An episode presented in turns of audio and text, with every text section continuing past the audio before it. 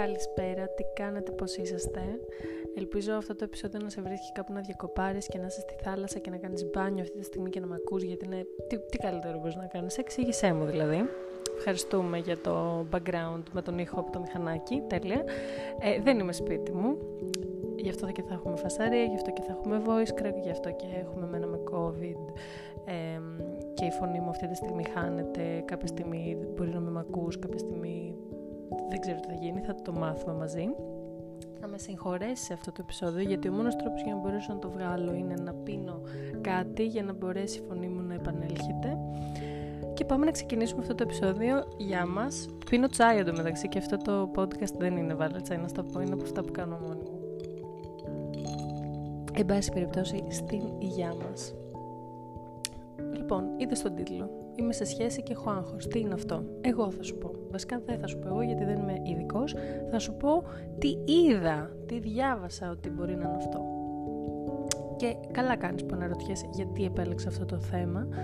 Ε, το επέλεξα γιατί όλοι μας έχουμε υπάρξει σε σχέσεις και όλοι μας έχουμε περάσει αποφάσεις που είμαστε single χωρίς να έχουμε σχέση. Επίσης όλοι μας έχουμε περάσει κάποια πράγματα στο παρελθόν μας που μας έχουν οδηγήσει στο να έχουμε ας πούμε εσωτερικό άγχος και να το βιώνουμε στη σχέση μας είτε σε ένα στάδιο πριν μπούμε σε σχέση, δηλαδή στο flirt, στο dating. Ναι, νεφέλη, πες μας κάτι που δεν ξέρουμε. Ε, γι' αυτό είμαι εδώ για να σου τα πω παιδί μου. Μια φίλη μου έχει κολλήσει τη λέξη παιδί μου. Θα προσπαθήσω λοιπόν μέσα σε 10 λεπτά να εξηγήσω τι είναι αυτός ο όρος με βάση εμπειρίες από φίλους μου, τη δική μου εμπειρία με βίντεο, άρθρα, οτιδήποτε διάβασα και μπορούσα να μάθω πληροφορίες γι' αυτό. Γιατί και εγώ δεν ήξερα ότι το λέμε έτσι και όταν άρχισα να διαβάζω άρχισα και, είδα, και έβλεπα πάρα πολλά πράγματα και για τον εαυτό μου και για το, τις εμπειρίες μου μέχρι τώρα. Το άγχος λοιπόν της σχέσης όπως μπορούμε να μεταφράσουμε στα ελληνικά ας πούμε, άμα το λέμε έτσι, αναφέρεται σε ένα συνέστημα ανησυχίας, ανασφάλειας, αμφιβολίας που προκύπτουν μέσα στη σχέση, ακόμα και όταν ολοκληρώνουν όμορφα μέσα στη σχέση και δεν υπάρχει κάποιο ουσιαστικό πρόβλημα. Έρχεται αυτό το συνέστημα που νιώθεις ότι αφισβητείς τον εαυτό σου, τον άλλον άνθρωπο, ακόμα και τη σχέση την ίδια. Κάτι που οι φίλοι μου θα μου έλεγαν σε αυτό το σημείο πρόβλημα. Δεν έχουμε πρόβλημα, θα αποκτήσουμε γιατί μπορούμε. Βεβαίως, thumbs up. Είναι σαν να σε βλέπω. Θα κρατήσει σχέση δεν ξέρω, είναι ο κατάλληλος για μένα. Και αν μείνω σε αυτή τη σχέση, αν χάσω κάτι άλλο εκεί έξω, αν μου πει ψέματα, αν με πατήσει, αν δεν του αρέσω, εγώ κουράστηκα όλα αυτά τα αν και αν και πώς και τι.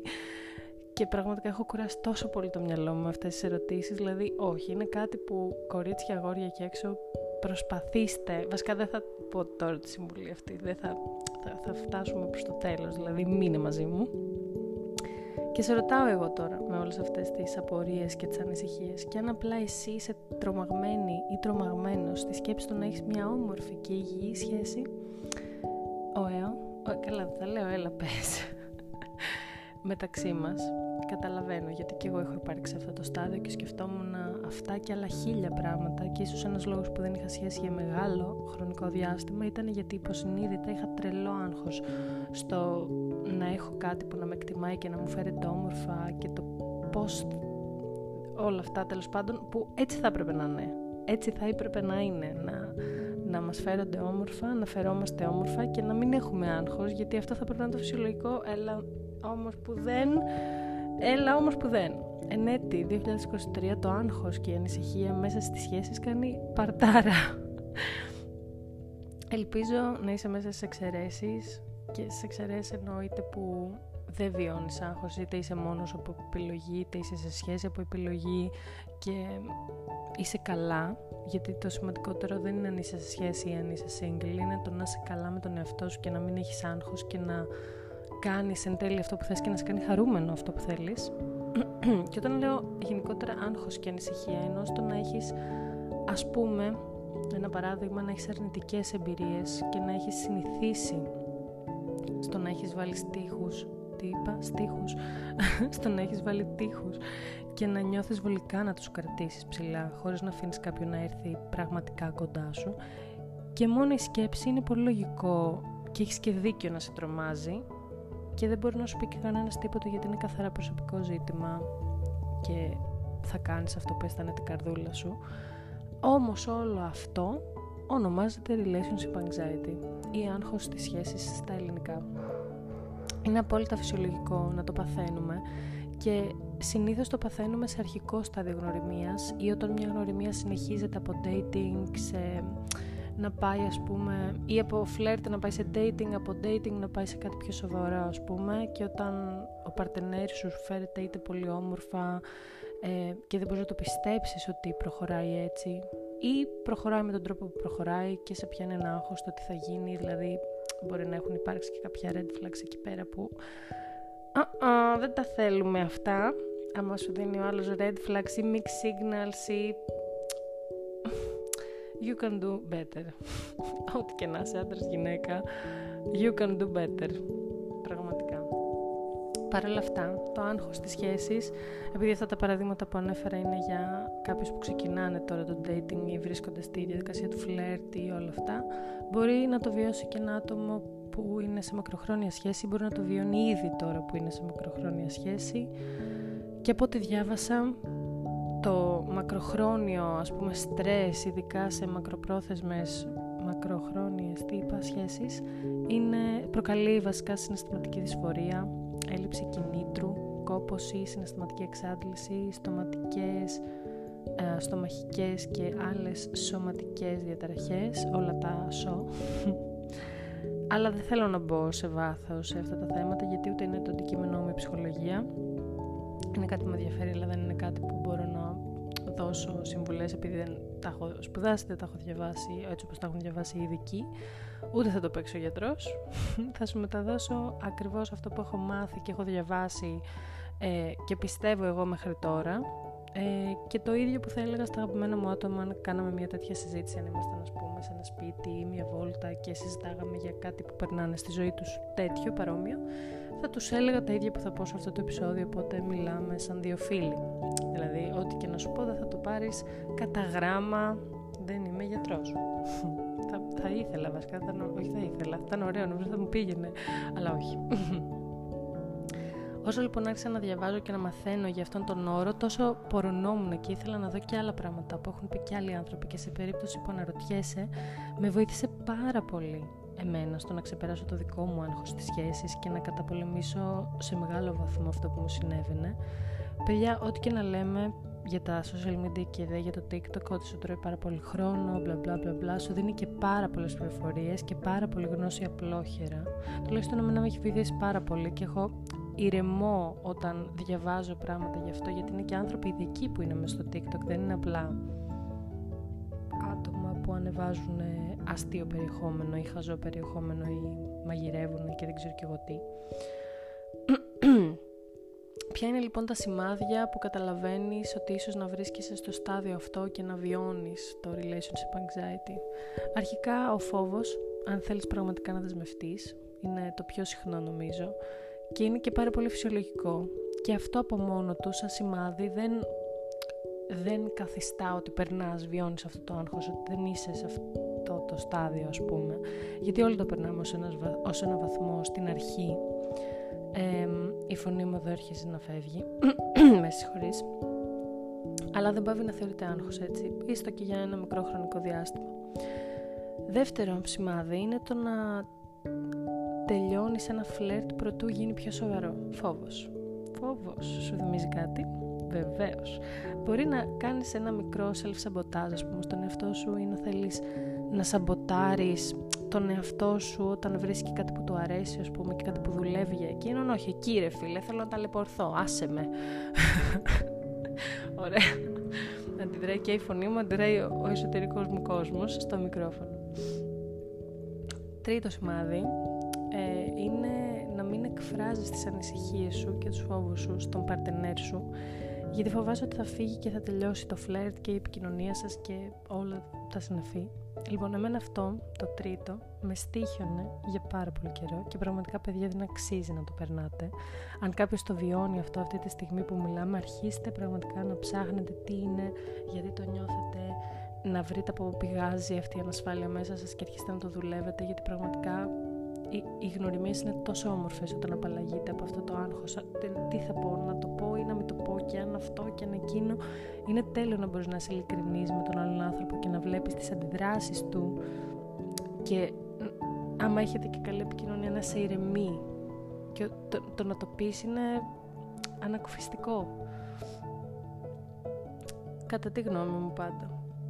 Τέταρτο σημάδι είναι να αμφισβητείς τα κίνητρα του άλλου. Δηλαδή, πολλοί άνθρωποι ανησυχούν ότι ο παρτενέρ τους θα βρει κάποιον άλλο καλύτερο, θα τους αφήσει, αυτό το είπε, μήπως δεν με θέλει πολύ, αν αυτό και εκείνο και αν θέλει να χωρίσουμε. Να βρίσκεσαι σε μια βαβούρα στο κεφάλι σου με αφορμή ασήμαντους λόγους, δηλαδή κάτι πολύ μικρό που μπορεί να κάνει ο άλλος και να σκεφτείς τώρα αυτό το κάνει για κάτι. Και αυτό το έχω περάσει ως ένα μικρό επίπεδο, αλλά πολύ υπερανάλυση ρε αδερφέ, κουράζεις, δεν μπορώ.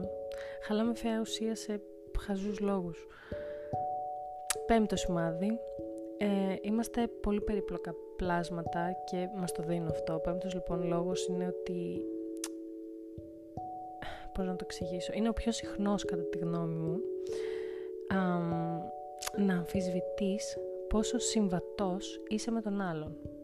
Πολύ πιθανό να συγκρίνεις, να δίνεις πολύ μεγάλη προσοχή σε όλα αυτά που σας χωρίζουν ή σε όλα αυτά που ταιριάζεται ή σε όλα αυτά που δεν ταιριάζεται με ένα μόνιμο άγχος αν είστε συμβατοί. Δηλαδή μου κάνει, αυτός δεν μου κάνει, τώρα κάνει αυτό και δεν μου αρέσει και το ένα και το άλλο. Όχι. Το έκτο, νομίζω το τελευταίο, είναι κάτι που συνήθιζα να το κάνω και εγώ συχνά, άρα σε αυτό έχω αρκετή εμπειρία και όσους ξέρω το έχουν κάνει τουλάχιστον μία φορά και αυτοί, να κάνεις overthinking λέξεις και πράξεις του παρτενέρ σου συνέχεια στο κεφάλι σου. Τι είπε, αν αυτό που είπε κρύβει κάτι, αν δεν με θέλει και αν το έδειξε έτσι και τέτοια ωραία πράγματα, δεν μπορώ. Ήδη, ήδη μου δημιουργήθηκε πονοκέφαλος από αυτά γιατί θυμήθηκα πώ ήμουν και τι σκεφτόμουν και παιδιά είναι τόσο κουραστικό. Χαλάς τόσο πολύ την ενεργειά σου και αναλώνεσαι σε αυτές τις σκέψεις. Και γιατί να θες να έχεις σε καθημερινή βάση μια τέτοια βαβούρα στο κεφάλι σου; Σκέψου το λίγο. Γενικά, περισσότερο χρόνο περνάς στο να αγχώνεσαι και να στεναχωριέσαι παρά να απολαμβάνεις την ίδια της σχέση. Εγώ εκεί θέλω να σταθώ. Και είναι κρίμα να το κάνεις αυτό στον εαυτό σου, γιατί πόσο ωραία θα ήταν η καθημερινότητά σου αν οι σκέψεις σου ήταν όμορφες. Όταν αυτή η φράση εμένα μου, μου έκανε κλικ στο μυαλό μου, γιατί λέω κάτσε, αγχώνομαι γι' αυτό, αγχώνομαι για εκείνο, θέλω να, να ξέρω ήδη το αποτέλεσμα, γιατί αγχώνομαι, ποιο θα είναι το αποτέλεσμα; Και μετά λέω, μα κάτσε, μέσα στην καθημερινότητά μου περνάω καλά, το ζω. Ε, είναι ωραία η καθημερινότητά μου και απλά μου κάτι ξύπνησε μέσα μου, κάτι σαν να ξεκλειδώθηκε και άρχισα να κάνω πιο όμορφες σκέψεις. Γενικά το πρώτο πράγμα που μπορείς να κάνεις, ας πούμε, αν θέλεις να ξεπεράσεις το άγχος της σχέσης είναι να καταλάβεις τι ακριβώς κάνεις και σου συμβαίνει και πόσο σου προκαλείται αυτό το άγχος. Χωρίς να σε κρίνεις, χωρίς να είσαι σκληρός με τον εαυτό σου απλά να δεις και να προχωρήσεις στην επίλυση αυτών των σημαδιών που βλέπεις. Προφανώς μέσα σε μια σχέση η καλή επικοινωνία είναι το πάνω έτσι. Και αν δεν έχεις καλή επικοινωνία με τον σύντροφό σου το τέρι σου που βγαίνεις σε αυτή την περίοδο είναι πολύ πιθανό να συνεχίσεις να έχεις άγχος και πολύ πιθανό να μην μπορέσεις να τα λύσεις αυτά τα προβλήματα και να επικοινωνήσεις καλά τη σκέψη σου. Πόσο μάλλον να το λύσεις μαζί του Διάβασα επίσης και κάτι που μου έκανε πάρα πολύ εντύπωση και συμφωνώ πάρα πολύ με αυτό το tip. λέει ότι το να χρησιμοποιείς τη λέξη εγώ σε, συζητή, σε τέτοιου είδους συζητήσεις με τον σύντροφό σου είναι καλύτερο, μπορείς να επικοινωνήσεις καλύτερα το μήνυμα. Δηλαδή, αντί να πεις είσαι απόμακρος τελευταία και να του πετάς το μπαλάκι και να θεωρείται στο μυαλό του ότι γκρινιάζεσαι ή δεν ξέρω και εγώ τι, πες νιώθω, εγώ δηλαδή, ότι υπάρχει μια απόσταση μεταξύ μας από μεριά σου. Δηλαδή, αποστασιοποιήσω από το πρόβλημα, γιατί το πρόβλημα δεν είσαι εσύ που νιώθεις ότι είναι απόμακρος. Το πρόβλημα είναι ότι εκείνος είναι απόμακρος. Και πολλές φορές ο τρόπος που λέμε κάποια πράγματα χάνονται, η μετάφραση κάπου χάνεται. Εμένα αυτό μου άρεσε πάρα πολύ. Um, ξέχασα τη σκέψη μου και πρέπει να πιω μια γουλιά γιατί χάνω τη φωνή μου. Υπέροχα. Θυμήθηκα τι θέλω να πω.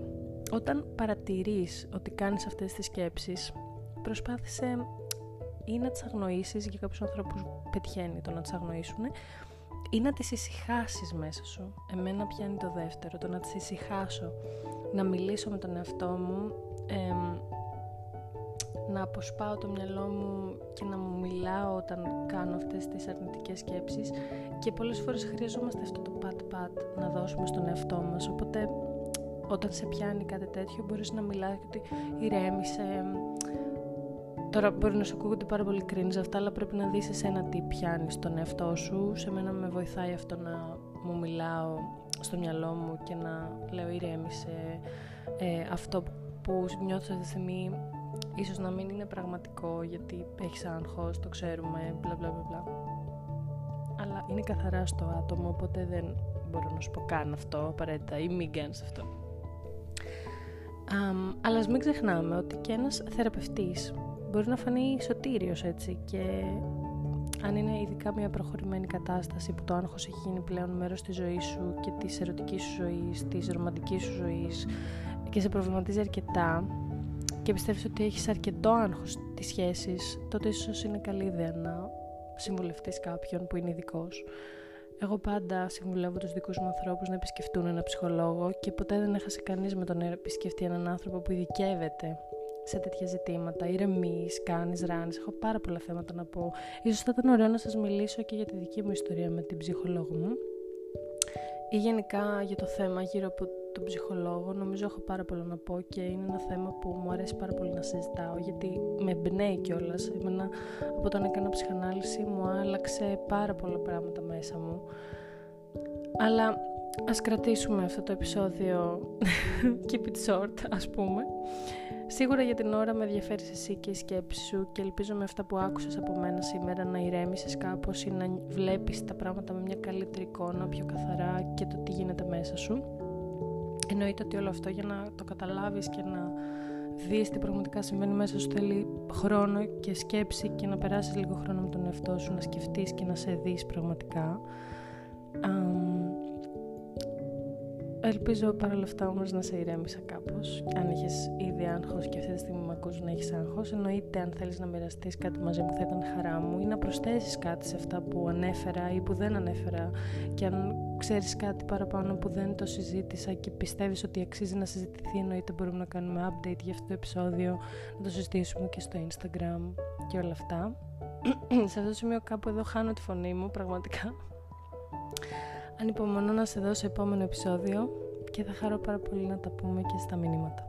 Να έχεις ένα όμορφο καλοκαίρι και να πας να δεις, επειδή αυτό το επεισόδιο καθυστέρησε, θα ανεβάσω και το επεισόδιο της Barbie. Το βάλε να στα πω, επεισόδιο 4. Οπότε να πας να δεις και αυτό. Νομίζω είναι αρκετά ενδιαφέρον για την κοινωνία που ζούμε αυτή την περίοδο.